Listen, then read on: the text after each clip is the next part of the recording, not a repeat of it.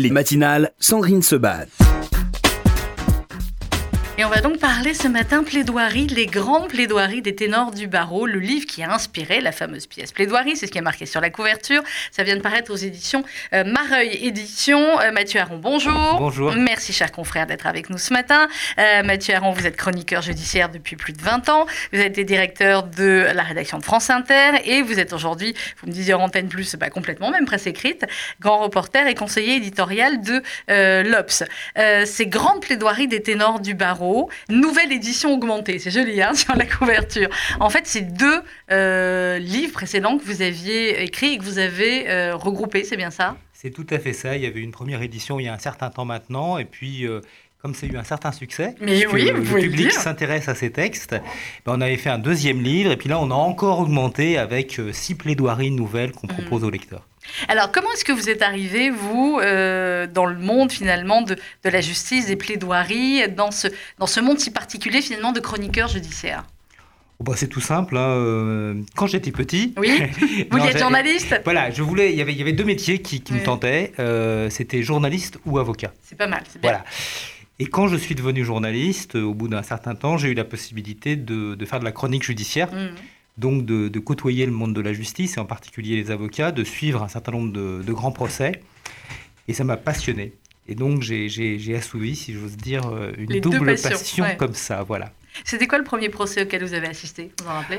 Oui, tout à fait. Je m'en souviens très très bien parce que c'était un grand procès. Euh, en fait, euh, c'est le procès dit de l'affaire Roman. Alors, quand on parle de l'affaire Roman, on pense tout de suite à Jean-Claude Roman, ce monsieur qui avait assassiné toute Mm. sa famille, qui était un mythomane absolu. Alors, c'était un autre roman qui s'appelait Richard Roman. Et en fait, il était accusé avec, un, avec une autre personne euh, d'avoir tué dans des conditions absolument atroces une petite fille. Euh, lui, c'était Richard Roman.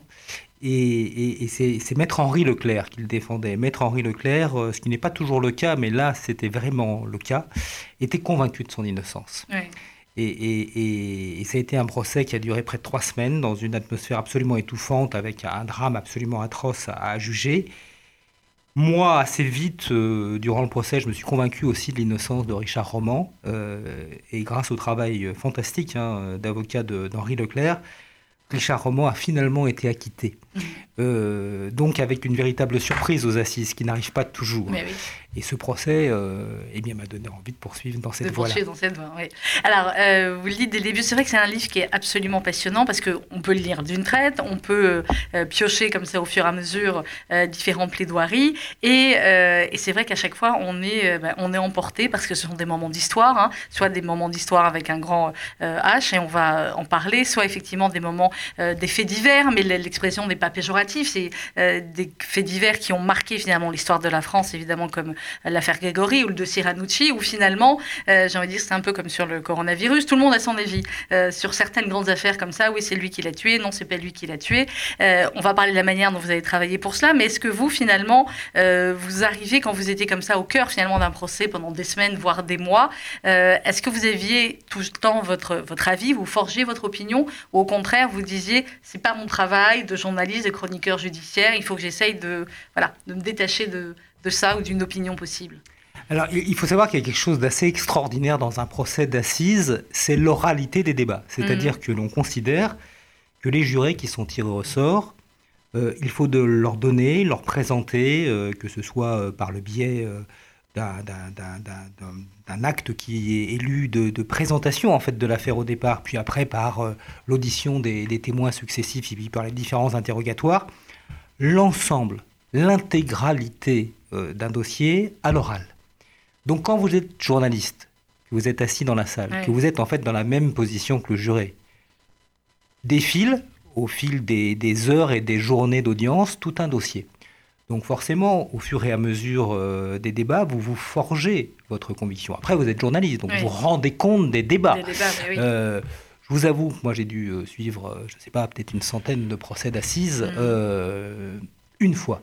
Une et une, une seule fois, je me suis retrouvé en désaccord avec ce qu'avaient décidé des jurés.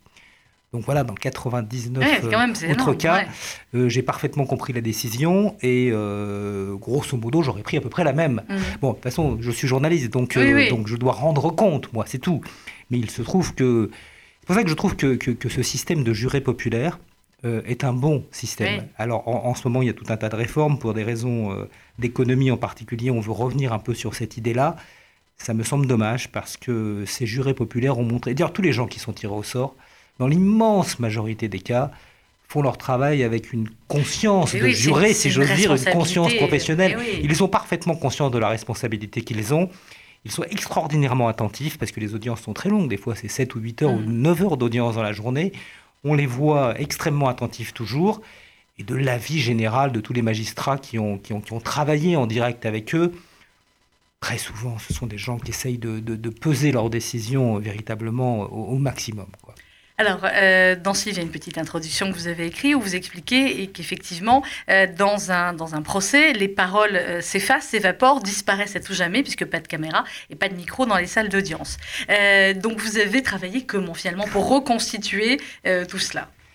Oui, parce que, parce que le public le sait peu, mais il n'y a pas de traces. Alors, il y a quelques procès. il y a quelques grands procès historiques. vous, aviez, vous aviez cité tout à l'heure les, grands procès historiques Barbie, euh, Touvier, euh, mm. Papon, qui, eux, ont été enregistrés pour l'histoire. Il y a un ou deux autres procès qui ont été enregistrés de grandes catastrophes pour l'histoire, mais dans l'immense majorité des situations, eh bien, effectivement, euh, les mots s'envolent. Les mots disparaissent, les plaidoiries disparaissent mm. à tout jamais. Donc moi j'ai été voir les avocats et on a travaillé ensemble. Alors les cas de figure sont très différents. il y en a qui écrivent à peu près tout même si c'est un travail oral. Alors là, je suis tranquille, sauf que parfois, c'est des notes manuscrites, et souvent, ce sont des plaidoiries dans des grands procès dont, je parle là, qui durent de trois heures. Euh, donc forcément, il y a un vrai travail de, de, synthèse, mm. de choix, euh, qui reste un peu délicat, mais il y a quand même une base. Souvent aussi, vous avez des avocats qui euh, écrivent le tout début de leur plaidoirie, puis après qui, improvisent, qui improvisent totalement. Je parlais d'Henri Leclerc, c'est quelqu'un qui euh, est totalement dans l'improvisation. Mm. Là, c'est compliqué. Alors, des fois, il y a eu une partie de ces plaidoiries qui avait été prise en sténo. Donc, je suis parti à la, recherche de ces sténos. C'était un petit peu un travail d'historien pour ça. Parfois, il y avait quasiment aucune trace. Donc là, je me suis appuyé soit sur mes propres notes d'audience, comme moi j'avais assisté à certains procès, soit sur les notes d'audience de certains confrères, sur les souvenirs de l'avocat.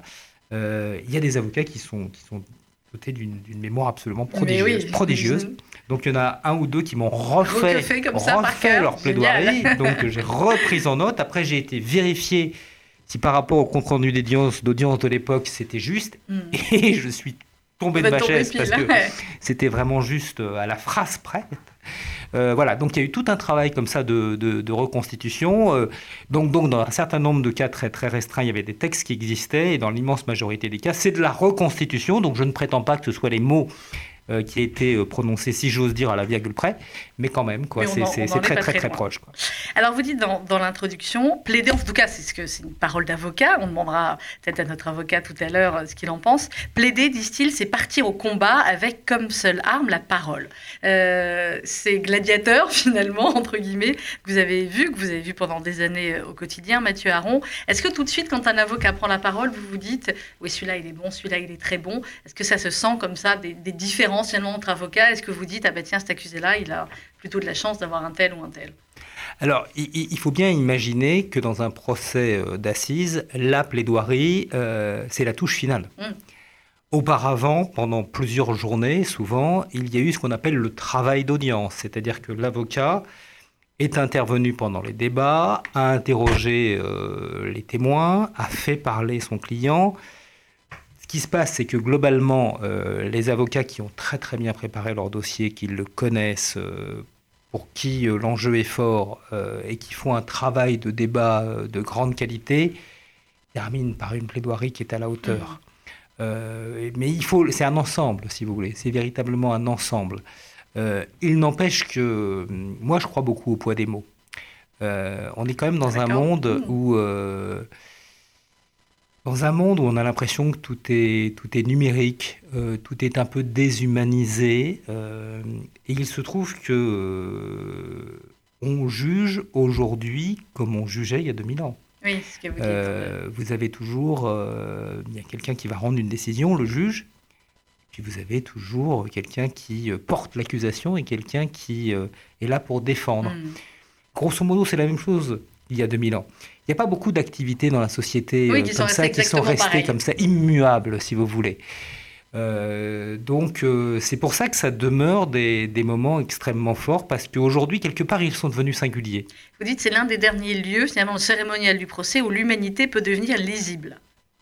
Oui, parce que, parce que ces avocats, en fait, alors je parle des grandes causes. Oui, hein, oui, je- on est sur, entendu. voilà, on n'est pas sur Euh, on n'est pas sur des entre guillemets des, audiences voilà. correctionnelles euh, Ouais, de ouais. comparution immédiate et encore et encore et encore parce que je crois que c'est un peu le même mécanisme à l'œuvre. En réalité, euh, eux, leur travail, c'est de faire, même s'ils ont à défendre des gens qui, dans la très grande majorité des situations, euh, ont commis les, les actes pour lesquels ils sont poursuivis. Ça va de la petite délinquance à la Mm. moyenne délinquance à des faits très très très graves. Euh, leur travail à eux, avocats, c'est de ramener l'accusé dans la communauté des hommes. C'est-à-dire que le juge, qu'il soit un magistrat professionnel ou un juré populaire, considère la personne qu'il a à juger non pas comme un délinquant, mais d'abord comme un homme. Mhm. C'est ça leur travail. Et ce faisant, on est sur euh, la nature profonde de l'humanisme. C'est ce que j'ai, c'est ce que j'explique Oui, c'est ce que peu. vous voilà. expliquez effectivement dans, dans le livre. Ramener, vous dites souvent, les avocats euh, vous ont dit ramener l'accusé dans la communauté des hommes, même si c'est le pire des salauds. Euh, ce qui parfois, effectivement, on va dire pour le, le- le- le citoyen euh, moyen, c'est pas toujours évident sur, euh, sur certains procès. Alors ces procès, euh, Mathieu Aron, il y en a, il y en a combien là dans le livre, ces plaidoiries? Cinquantaine. Oui, une cinquantaine. hein. Euh, clairement, il a bien fallu que je choisisse, forcément. Forcément. Voilà, clairement, on ne pouvait pas parler des 50, ou alors c'est un feuilleton. hein, vous venez, vous faites un feuilleton, mais je pense que c'est ce que vous avez déjà fait ailleurs. Forcément, j'ai repris. on va parler de certaines plaidoiries qui concernent peut-être un peu plus nos auditeurs. Et finalement, la première euh, des plaidoiries, en tout cas dans le livre, c'est euh, Pétain. Alors, j'essaie toujours de, resituer un petit peu pour les plus jeunes qui nous écoutent. Euh, procès du maréchal Pétain. il a 89 ans. Il comparaît devant la haute cour de justice pour trahison et intelligence avec l'ennemi. Son avocat, c'est maître Jacques Isorni, qui dit qu'il est, au début en tout cas, totalement tétanisé par l'enjeu. Et effectivement, on imagine l'enjeu du procès, de ce procès-là. Haute cour de justice, 24 jurés, 12 parlementaires tirés au sort dans l'Assemblée, 12 membres d'organisation de la résistance et 3 magistrats professionnels. Comment ça se passe le procès du maréchal Pétain? Alors, comment se passe le procès et surtout comment se passe la plaidoirie, de Jacques Isorni, euh, qui a prononcé ce jour-là de. Alors, bien entendu, je n'y ai pas assisté, euh, mais qui a présenté euh, ce jour-là et qui a prononcé euh, une très très grande plaidoirie. Même si on est en totale opposition par Alors rapport on à ce est qu'il a d'accord, on va expliquer à nos on va, on va auditeurs l'expliquer tout de suite. voilà. Euh, On peut trouver la plaidoirie à- excellente. Voilà. On peut trouver une plaidoirie remarquable, considérer que l'art oratoire a été à son plus haut niveau, euh, que les arguments présentés étaient faits de la manière la plus intelligente qu'il soit, et être en complet et absolu désaccord. C'est même parfois Voilà. assez énervant voilà, de se dire Waouh, vous êtes un très grand avocat qui pourrait convaincre Absolument. si on ne savait pas. euh, voilà. Non, mais forcément, euh, ce que fait euh, Isorni ce jour-là, c'est-à-dire qu'il il va reprendre ce qui va être d'ailleurs euh, un petit peu la, une forme de doxa dans une forme de- d'histoire officielle jusque dans les années 60. Mhm. C'est la fameuse théorie du bouclier, c'est-à-dire qu'il y avait...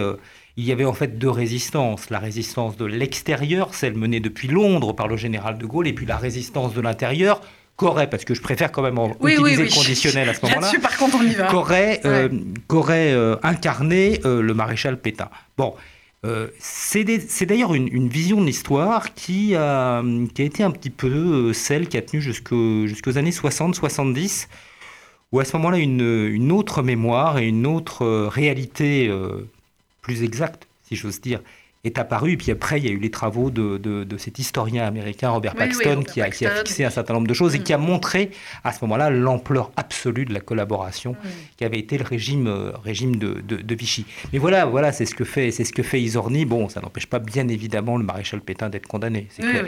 oui. Et euh, condamné à la peine de mort en 45 et effectivement à cause de son âge, euh, détention perpétuelle. Alors un autre procès plus proche euh, de nous, effectivement, avec là aussi, alors, le personnage est voilà, tenu ce qu'il est, mais avec une plaidoirie euh, de maître Gilbert Collard, l'avocat des enfants euh, d'Isieux. Procès close Barbie, là aussi, euh, vous le dites au début, c'est l'épilogue d'une très longue traque. On est en 1987, mai 1987. Procès de, Barbie, chef de la Gestapo de, de la région lyonnaise. Et ce sont forcément des plaidoiries, celle-là très particulière, parce que particulièrement émouvante, parce que, eh bien, là, c'est les enfants d'Isieux qui, qui sont représentés par la, par la bouche de Maître Collard.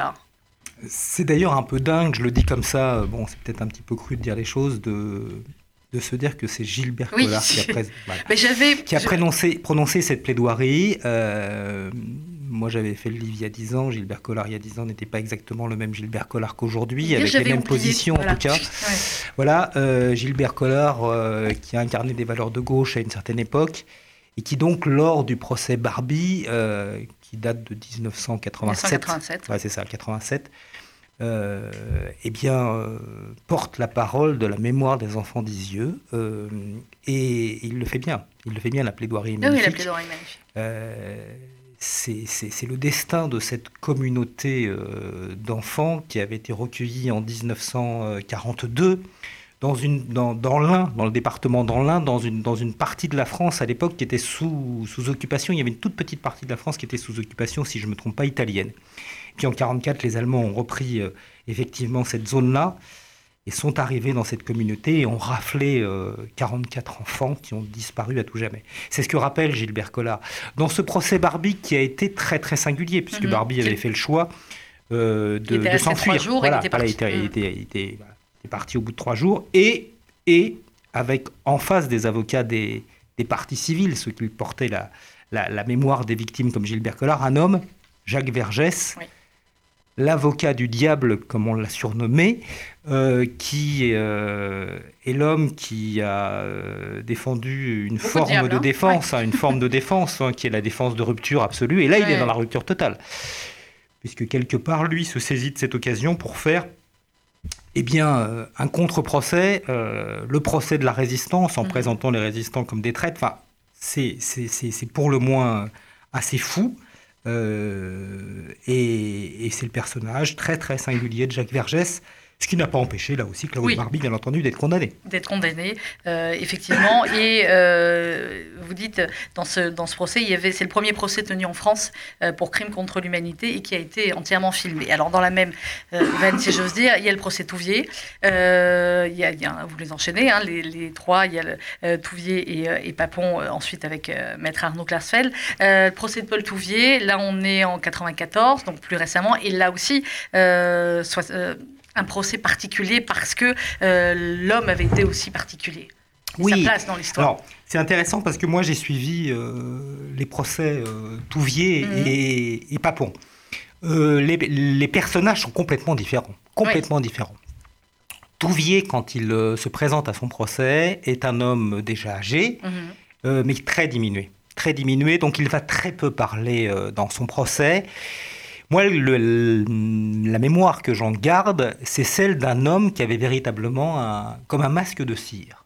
Comme un masque de cire, un peu comme une momie, et qui était plutôt le spectateur de son procès. Et après, ce qui a eu de fascinant dans, son, dans le procès de Paul Touvier, euh, le milicien, ça a été d'examiner les soutiens qu'il a reçus mhm. après, après la guerre. Car en réalité, Paul Touvier euh, a été caché pendant très très longtemps en France, dans toute une série de communautés religieuses, et, avait défilé à la barre, je m'en souviens bien, euh, des, moines qui avaient accueilli euh, Paul Touvier, et c'était très particulier de quelque part d'assister aussi au procès de ceux qui avaient aidé le milicien, et d'une partie de l'Église. Ça, c'est ça, c'est un souvenir fort du procès de Paul Touvier, mais Paul Touvier en tant qu'accusé n'avait pas été très actif. C'est tout l'inverse puisque vous parliez du, procès de Maurice Papon, avec Maurice Papon. Mm. Parce que là, on a un procès où on a un ancien ministre qui comparaît à un âge déjà très avancé, je ne me souviens plus exactement, il doit avoir 88, 89 ans, enfin, c'est quelqu'un qui est déjà qui est déjà à un âge euh, avancé, et qui lui n'est absolument pas diminué intellectuellement. Mm, Je me souviens fort bien de sa première prise de parole lors du procès. Le, président lui, pose une première mm. question, euh, quasiment qui est celle de son identité. C'est-à-dire, vous appelez bien Maurice Papon, voilà. Donc déclinez euh, votre nom, prénom et votre âge. Et Maurice Papon se saisit du micro et pendant près de trois heures va présenter déjà sa défense, sans aucune note, comme un ancien ministre de la République qu'il était. Et il va se battre, lui, pied à pied pendant six mois. Parce que euh, ça a été le procès de Maurice Papon, l'un, si ce n'est le procès le plus long de l'histoire de France. Mhm. On l'a comparé à l'époque euh, au procès de Jeanne d'Arc, il a duré six mois, quand même. Euh, voilà, ça a été un procès extraordinaire où on a passé en revue eh bien, tout ce qui avait été la collaboration des hauts fonctionnaires sous le régime de Vichy en cela, ce procès est, pour l'histoire exemplaire. historique. Euh, vous dites effectivement, ça a duré pendant six mois. Il avait 87 ans euh, à l'époque. Et du côté euh, eh bien des, plaidoiries, c'est celle de maître Arnaud Klarsfeld, dont, vous parlez, qui est évidemment aussi extrêmement émouvante. Et Arnaud va raconter dans cette plaidoirie aussi finalement le travail, celui qui a été le sien et celui qui a été le travail de son père, de Serge Klarsfeld, où il, où il dit, je suis en train de chercher la, la citation exacte, euh, qu'il a effectivement cherché euh, à connaître eh bien, les destins de chaque enfant, de chaque euh, déporté. il dit oui, Maurice Papon, j'ai effectué ce travail et vous ne pourrez pas faire arguer par votre défenseur qu'on ne sait pas quel a été le sort de ces enfants. Ce travail, je ne l'aurais certainement pas effectué si je ne l'avais vu faire par quelqu'un d'autre sur une échelle malheureusement autrement plus vaste, des nuits entières, des années entières. Je l'ai vu à la recherche du nom d'un enfant juif, d'une date ou d'un lieu de naissance, d'une adresse ou d'une commune, d'un lieu d'arrestation de détention, à la recherche aussi de l'ombre euh, de visage sur les photos jeunis, cet homme, etc., etc. Cet homme, c'est mon père, c'est ce que dit euh, Maître Arnaud Klarsfeld, et c'est une plaidoirie qui, effectivement, à lire est, euh, est complètement bouleversante. Alors, on connaît, vous, redites au début le, fait que Arnaud n'était pas toujours très bien vu, il était, voilà, c'est le personnage qu'on connaissait, un peu excentrique, arrivé en roller, etc. mais quand il parle, c'est vous qui étiez, quand il parle à ce moment-là, quand il fait cette plaidoirie, voilà, c'est une grande plaidoirie. Oui, moi, c'est ce que c'est le souvenir que j'en garde. Euh, c'est un personnage euh, singulier hein, et particulier, Arnaud Klarsfeld, très attachant et qui s'est donné à fond dans ce procès, mm. totalement à fond dans ce procès, qui a fait un très beau travail euh, et qui a repris effectivement l'histoire de chacun des enfants dans les, tous les convois qui sont partis de, Bordeaux. Il, il, a repris le cas particulier de chaque victime. Il s'est attaché au sort de chaque enfant. Et il a pu démontrer euh, dans ce procès que, en réalité, les, fonctionnaires de Vichy ont fait pratiquement le choix d'envoyer les enfants à la mort. C'est-à-dire que les Allemands réclamaient surtout les parents. Et, pour des raisons euh, assez complexes, euh, on a fait partir les enfants aussi. Mm. Et, ça, ça a été l'apport de d'Arnaud et de la famille Klarsfeld dans son entier, dans, dans, le procès de Maurice Papon, qui a été de, bien, euh, bien montrer euh, quelle était la responsabilité du, du, haut fonctionnaire et du régime de Vichy en mmh, général. Et de vouloir bien replacer l'échelle, en fin de compte, des responsabilités entre les nazis, les, les, collabos et, les autres. Vous dites euh, aussi un mot, on va marquer une petite respiration musicale, vous dites aussi un mot de maître Michel Vaoui. c'est l'un des très rares avocats, vous dites avoir participé aux trois grands procès français, Barbie, Touvier et Papon. Oui, et, et, il prononce une plaidoirie, lui aussi, au nom des victimes. Et alors lui, il prend un autre axe mm. que, Arnaud Klarsfeld. Lui, ce qu'il met en exergue, ce qu'il euh, décrypte, ce qu'il euh, décortique, c'est ce qu'il a appelé, c'est ce qu'on appelle le crime de bureau. Parce qu'en réalité, ce crime contre l'humanité, euh, cet anéantissement de toute, une population, est un crime qui se fait échelon après échelon. Comme chaque bureaucrate, chaque fonctionnaire qui participe du crime en général, mm ne voit en réalité qu'une toute petite partie du, crime. Euh, ça permet que le crime soit commis mm. et ça permet que personne ne dise qu'il se sente coupable. Donc c'est pour ça, explique d'ailleurs Michel Zawi, qu'on n'avoue jamais un crime contre l'humanité. Parce que la manière dont il est perpétré... j'ai fait que ça, moi. Voilà. non, voilà. Et donc il a, il a fait une plaidoirie pour euh, expliquer en quoi le crime contre l'humanité était très différent du crime de droit commun. Et, comme quoi il fallait que la justice puisse s'adapter aussi pour juger ce type de, crime. C'était nouveau, effectivement, en France. On se retrouve dans un instant avec euh, Mathieu Aron. On parle des grandes plaidoiries des ténors du barreau. Euh, c'est aux éditions Mareuil Éditions. Et on sera également en direct d'une salle d'audience. Enfin, il va sortir pour nous parler avec Maître Stéphane Lilti. À tout de suite. Elle met du vieux pain sur son balcon. pour attirer les moineaux, Elle vit sa vie par procuration devant son poste de télévision.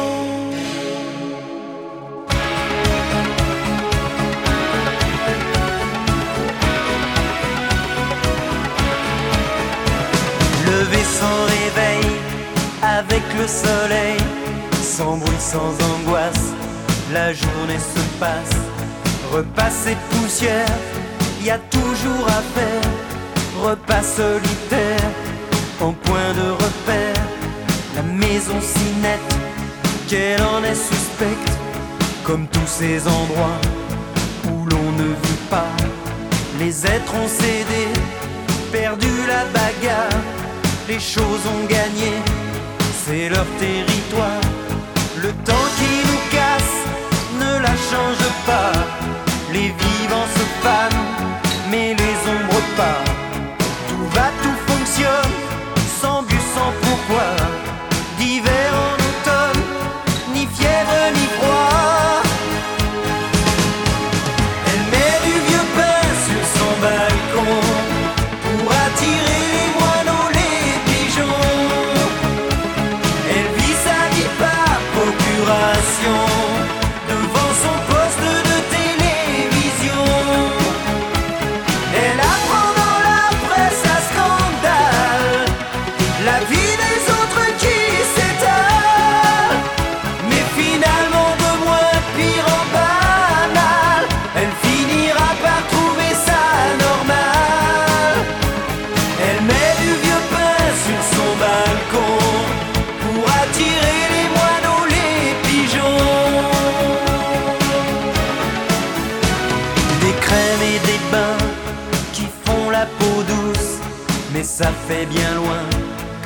Personne la touche. Des mois, des années, sans personne à aimer, jour après jour, l'oubli de l'amour, ses rêves et désirs, si sage et possible, sans cri, sans délire, sans inadmissible,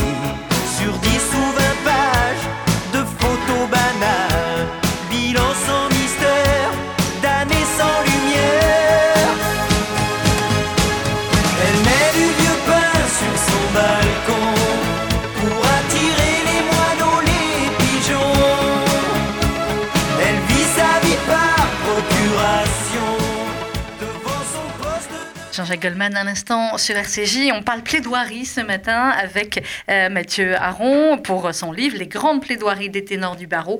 C'est aux éditions Mareuil Éditions et nous avons le plaisir d'être en ligne euh, avec un avocat, maître Stéphane Lilti. Bonjour. Bonjour. Merci maître euh, d'être avec nous. Je crois que vous sortez, vous êtes entre deux salles d'audience. Donc, euh, euh, donc c'est pour ça qu'on a le plaisir de vous avoir au téléphone. Je vous présente pas Mathieu Aron. Mathieu, vous connaissez aussi maître Lilti? Absolument. Voilà, tout le monde se connaît. Alors, euh, Stéphane, je ne sais pas si vous avez euh, lu euh, ces plaidoiries, le livre de, Mathieu Aron, mais j'avais envie qu'on ait votre regard d'avocat et de grand avocat sur justement la plaidoirie. On en a parlé avec Mathieu dans la première partie de l'émission. On a évoqué quelques grandes plaidoiries de l'histoire, notamment sur les, procès Barbie ou, Papon. Je voudrais que vous nous racontiez comment finalement est-ce que on apprend à écrire une plaidoirie et est-ce que ça s'apprend ou est-ce que quand on devient avocat, il y a un petit peu d'inné finalement là-dedans Euh, enfin, je ne crois pas que qu'on puisse véritablement parler de d'éloquence judiciaire innée. euh. je pense que tout ça s'apprend, c'est une technique. C'est une technique en même temps, c'est pas un exercice de style. euh, c'est d'abord, c'est d'abord un moment, un moment d'audience, euh, un moment particulier avec une tension, une cause que l'on défend, un objectif qui est unique, c'est celui de convaincre. C'est pas de faire une plaidoirie, de s'écouter parler et euh, de produire un monument esthétique, c'est véritablement d'essayer de défendre son client et de convaincre le juge. Euh, Aujourd'hui, il faut savoir que c'est un, monument euh, qui est attaqué de toutes parts, la plaidoirie, parce que aujourd'hui, devant le tribunal de grande instance, il existe des procédures sans audience et donc sans avocat. Euh, ça va devenir de plus en plus la règle. Vous savez que euh, pour n'évoquer que les cours d'assises, puisque euh, le thème de votre livre, Mathieu Aron, c'est les ténors du barreau, eh bien, de plus en plus aux assises, on, voit qu'on tente d'évacuer le jury populaire et lorsque euh,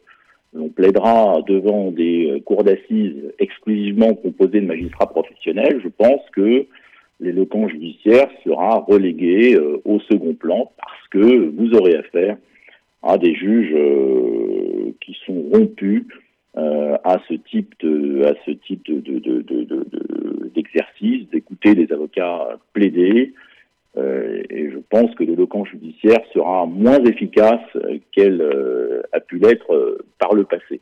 Alors c'est un exercice compliqué que, auquel vous êtes livré de retranscrire dans un ouvrage des plaidoiries. Moi, je voudrais faire part d'une expérience. Je me suis intéressé longtemps à un grand avocat qui s'appelait Henri Torres. Henri Torres, qui fut euh, le, mentor de Robert, de euh, fut l'avocat euh, fut, avocat de la défense dans une affaire Schwarzbach. Je ne sais pas si ça vous parle. Shalom Schwarzbach était un, était un, juif dont la famille avait été euh, massacrée euh, par des pogroms ukrainiens qui avaient euh, assassiné à Paris un leader euh, nationaliste ukrainien qui était responsable de la disparition de ses parents. Et Henri Torres avait plaidé, obtenu l'acquittement. Et euh, c'est euh, dans l'histoire de, de, de l'éloquence judiciaire un moment important. Et euh, les archives de l'INA euh, reproduisaient une émission qui, euh, euh, on voyait Henri, l'avocat Henri Torres mmh. sur le plateau, sur le plateau de l'ERTF aux côtés de Pierre Dumayet, qui reproduisait sa plaidoirie, il se levait à côté de son fauteuil et on voit que le type était cabotin à l'extrême, et ça ne marche pas du tout. Ça ne marche pas du tout parce que, comme je vous l'ai dit, l'éloquence judiciaire, c'est un moment. C'est, euh, et c'est un moment furtif euh, qu'on ne peut pas fixer. Euh, les grandes plaidoiries que, que, que j'ai écoutées, je serais incapable de, de, de vous les restituer. Ouais. Euh, c'est pour ça que c'est important qu'elle soit, ouais. ouais c'est pour ça qu'elle, qu'elle soit écrite. Euh, Mathieu Aron, vous êtes d'accord avec ce que disait Maître Lilti, effectivement, sur l'éloquence judiciaire Vous évoquiez aussi tout à l'heure ces, ces réformes possibles ah oui, oui, oui, tout à fait, parce que on, on nous a présenté une réforme il y a quelque temps euh, sur les euh, cours criminelles départementales où effectivement il n'y a plus de jurés euh, populaires. Euh, si je me souviens bien, euh, mais vous m'arrêterez maître si je dis une bêtise, ça a été présenté il y a un an et demi, deux ans comme une expérience dans quelques cours d'assises simplement, en nous expliquant que non, non, pas du tout, euh, il ne s'agissait pas de supprimer euh, les jurés populaires, mais juste de voir ce que ça donnait pour un certain type de crime, pour que la justice soit plus efficace, soit plus rapide, les soit crimes surtout... sexuels en l'occurrence. Voilà, les crimes sexuels, et soit surtout, il faut le dire, euh, coûte surtout moins d'argent. Euh, et puis, et puis euh, bah, à l'occasion malheureusement de cette crise sanitaire, il a été dit qu'on allait étendre, mmh. voilà, et que l'expérience n'était plus autant une expérience qu'elle l'était au départ. Et donc on peut craindre, on peut craindre, et je comprends parfaitement ce que vient de dire, ce que vient de dire, ce que, ce que vous venez d'expliquer, c'est-à-dire que si demain on a des procès où il n'y a plus de jurés populaires, mmh. euh, ça pose une véritable question démocratique. Parce qu'il ne s'agit pas de remettre en cause la manière dont jugent les magistrats professionnels, mais il est important que ce soit euh, des gens qui, qui, qui, qui, représentent le peuple français qui puissent juger au nom, au du, nom peuple du, peuple français. français. Autrement, ça n'a plus de sens. Mmh. Et, et, et, effectivement, pour, pour les avocats, c'est absolument euh, essentiel. Sur le deuxième point que vous évoquiez, maître, sur, sur la difficulté à, à retranscrire des, des, des plaidoiries et, et à se demander si ça correspond finalement à quelque chose. Ouais. Alors, moi, c'est une question que je me suis beaucoup posée au moment où j'ai écrit le livre. Euh, je vous avoue que dans un premier temps, c'est un, un éditeur qui m'avait euh, suggéré cette idée et je lui ai dit d'abord, non, non, j'y crois pas une seconde. Après, j'ai été voir les avocats qui m'ont à peu près tous fait la réponse que vous venez de me faire, c'est-à-dire ça ne va pas être possible. Et puis j'ai commencé à travailler, et puis j'ai soumis forcément euh, les textes aux avocats qui ont été eux-mêmes surpris en me disant ah bah finalement ça tient pas mal, mmh. et en tout cas ça présente un intérêt. Alors bien entendu c'est pas du tout comme écouter une plaidoirie oui. au moment du procès, et c'est pas du tout, ça n'a pas du tout la même fonction. Euh, là, le lecteur, il est plus passé euh, dans la position de l'historien qui essaye de comprendre ce qui s'est passé, pas du tout de, du, du, juré qui, qui, lui, va devoir prendre une décision. Mais euh, les avocats, en tout cas en général, qui, ont, et même dans tous les cas, qui ont validé les, textes que je leur ai présentés, ont considéré que ça avait quand même une, une véritable C'était une source, en tout cas, de. C'est une source, du et sens. puis oui, oui, vous, le- vous le Oui. dites exactement. Euh, Maître Stéphane Lilti, on, on disait tout à l'heure avec Mathieu Aron la manière certains avocats écrivaient, etc. Vous, vous écrivez mot pour mot vos, euh, vos plaidoiries, ou alors vous avez tellement le, le dossier, le sujet euh, en tête qu'il y a quelques notes, et ensuite, euh, c'est votre éloquence incroyable qui fait le reste. Vous êtes bien gentil. Il y a non, deux je suis pas bien gentil, en je vous ai entendu plaider, maître. Et comme j'étais un peu a- par l'histoire, je vous ai bien suivi. Non, il y a, il y, a, il y a deux écoles. Il y a des avocats qui écrivent mot pour mot et qui, euh, qui, retranscrivent oralement, euh, enfin, qui, qui, qui déclament oralement ce qu'ils ont écrit. Je trouve que c'est un peu rigide. Ça, ça, ça, ça, vous perdez un peu en spontanéité. Et, euh, et vous perdez surtout le regard, le regard du juge, en fait. Oui, je Parce comprends. que, euh, quand vous êtes en face de quelqu'un, il faut pas lire son texte. Il faut, euh, il faut être réactif et euh, essayer de saisir l'instant. Pour moi, c'est l'essentiel, le, le, le- l'ADN du job, c'est de, de, de convaincre. Donc, euh, tous les bons commerciaux vous diront que euh, pour convaincre, euh, il faut s'intéresser, s'intéresser à la personne qu'on a en face. Et, euh, Les bons journalistes vous le diront aussi. hein. Ouais, absolument. Non, mais c'est vrai qu'il y a deux, il y a, il y a- il y a deux grandes écoles. euh, pour citer deux exemples, euh, par exemple, maître Philippe Lemaire, qui aujourd'hui a disparu, euh, qui a été entre autres, c'est la plaidoirie que je reprends dans le livre, l'avocat euh, de la veuve du préfet Erignac Mhm. euh, dans l'affaire Yvan Colonna, euh, et qui lui défendait les intérêts de, de- de Madame Erignac, est un grand avocat euh, qui, euh, qui avait un véritable poids vis-à-vis des jurés, mais lui, il écrivait tout. Et alors moi, j'ai- je me suis plongé dans ses manuscrits. Euh, et c'est fascinant parce que, euh, mais alors tout est écrit, toute la ponctuation figure, Ouais. et même il fait figurer les temps de silence et d'hésitation. Ouais, genre, je me tais, je regarde le juge. c'est ouais. extraordinaire, c'est Ouais. Extraordinaire. Là, vous Euh, faites passer les avocats pour des menteurs. non, non, pas du tout. Pas du tout. Allez-y, mettez-moi un, un peu d'ambiance dans l'émission. pas du tout. C'est pas du tout ce que je veux dire, parce qu'en l'occurrence, je crois que Philippe Lemaire a fait une plaidoirie où il n'a pas dû euh, exprimer un seul mensonge dans, dans cette affaire, euh, dans cette affaire Rignac. Et puis vous avez d'autres confrères, eh bien effectivement, qui eux improvisent. Et ils sont plus dans ce que vous disiez à, l'instant à juste titre, qui est euh, d'établir une forme de, de dialogue avec, euh, avec, les, avec les jurés, comme s'ils s'entretenaient en tête à tête avec eux. Euh, donc on peut supposer que dans la majorité des cas, c'est plus convaincant. Mais après, il y a toujours un petit peu les deux écoles. Hmm. Est-ce qu'il y a un trac quand on, quand on plaide, euh, Maître Lilti, quand on fait une grande plaidoirie, euh, justement, et que et on, vous avez quand même une sacrée responsabilité sur les épaules euh, Est-ce qu'il y a cette part un petit peu de, de trac de, Ou alors vous avez tellement travaillé le dossier que. euh, voilà. Et puis vous êtes tellement convaincu de l'innocence de votre client que vous êtes porté par ça Moi, je pense, bien sûr qu'il y, a- il y a forcément une, une- une part de, peur quand on prend la parole publiquement, et surtout lorsque les enjeux sont, sont importants. Et, mais vous êtes très rapidement, euh, très rapidement euh, porté par votre, par la cause que vous défendez et par le, le sujet que vous traitez. Euh, il y a quand même des dossiers. Il faut quand même pas oublier que un avocat, c'est pas simplement quelqu'un qui qui s'exprime. Euh, et c'est pas lui qui, en fait, c'est pas lui qui, qui parle. Il parle de son client. Il essaye de présenter sa cause de la façon euh, la plus euh, la plus la plus séduisante possible, quitte parfois à prendre quelques libertés avec euh, avec la, la vérité. Il, il y a aussi, euh, alors vous parliez du trac, Tiens. euh, en tout cas l'enjeu qui est très fort. Il y a, il y a aussi dans, dans des procès qui sont des, des grands procès où les plaidoiries généralement sont très longues, peuvent durer plusieurs heures, il y a un véritable défi physique. hein.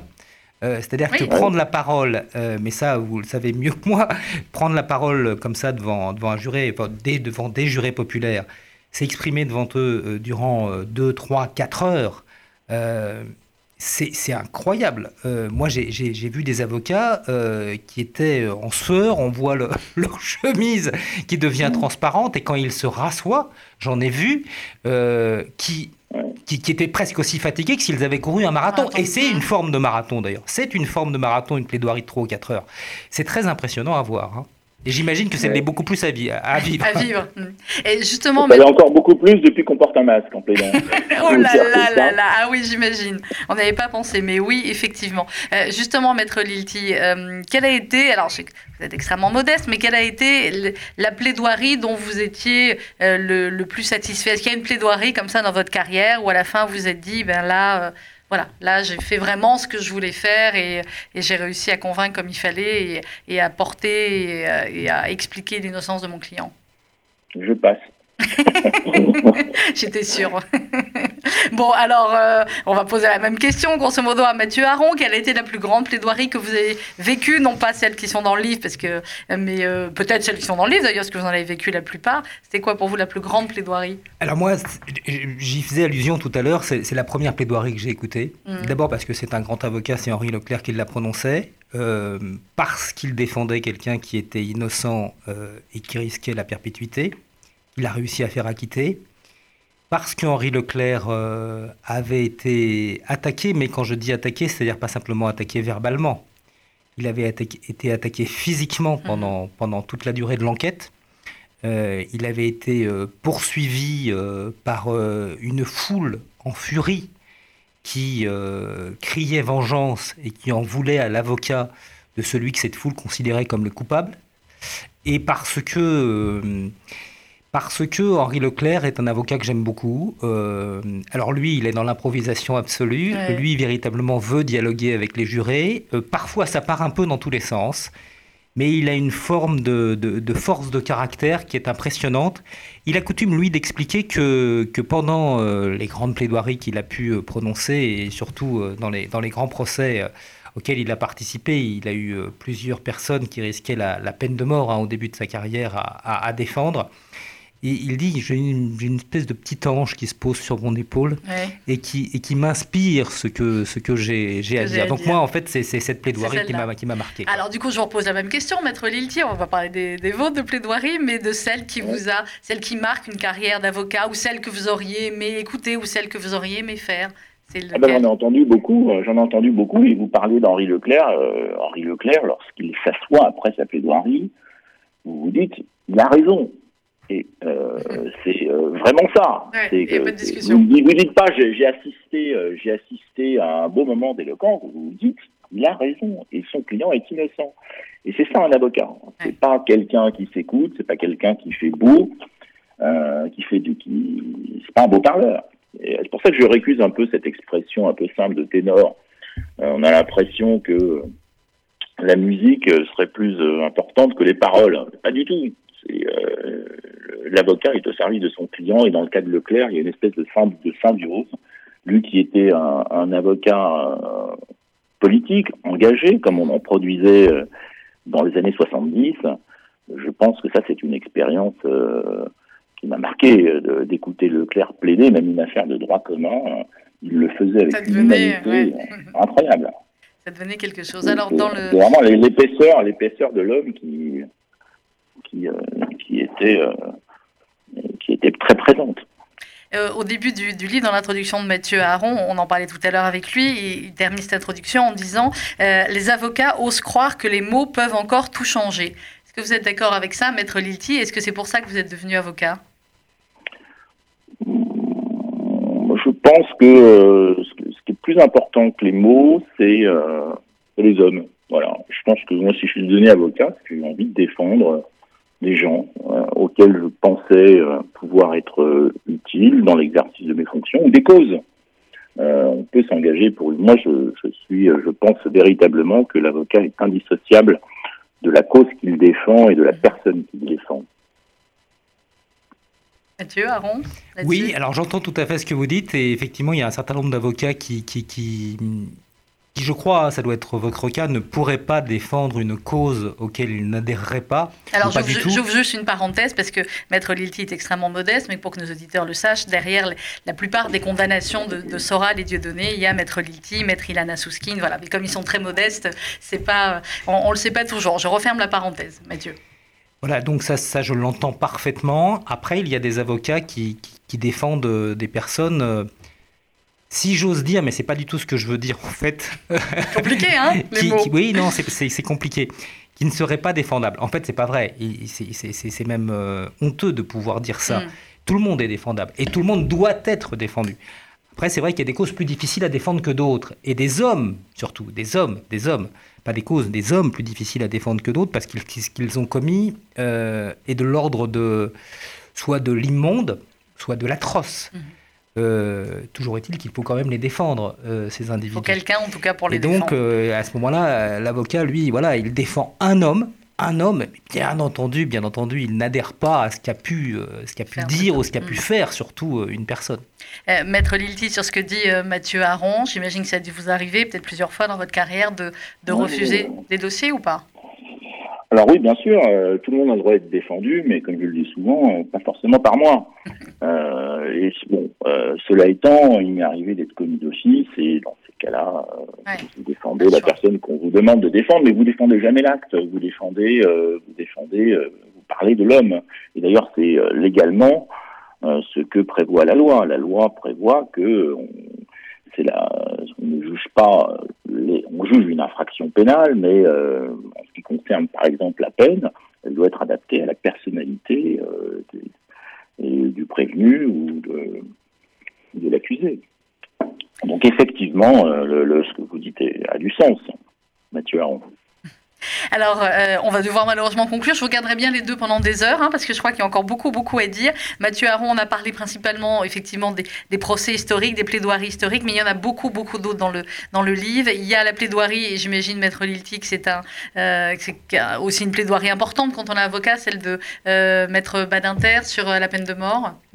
Euh, oui, oui, il a, enfin, il a, son discours à l'Assemblée nationale euh, est une plaidoirie. Ouais, absolument. absolument. Vous avez raison, c'est un discours à l'Assemblée nationale. Mais, enfin, il, il, y manquait quand même les juges. Mais, mais en tout cas, c'est une, c'est une, c'est un avocat qui, euh, qui a pris la parole euh, ce jour-là. Voilà, et on était le 17 septembre 81, vous le, vous le racontez très bien, Mathieu Aron. La parole est à euh, Monsieur le garde des Sceaux, ministre de la Justice. L'Assemblée retient son souffle, etc., etc. Pour le reste, il faut lire le livre. Et ça se termine, on l'a dit, par une euh, plaidoirie euh, assez drôle, extrêmement intelligente, celle de l'avocate Gustave Flaubert pour Madame Bovary.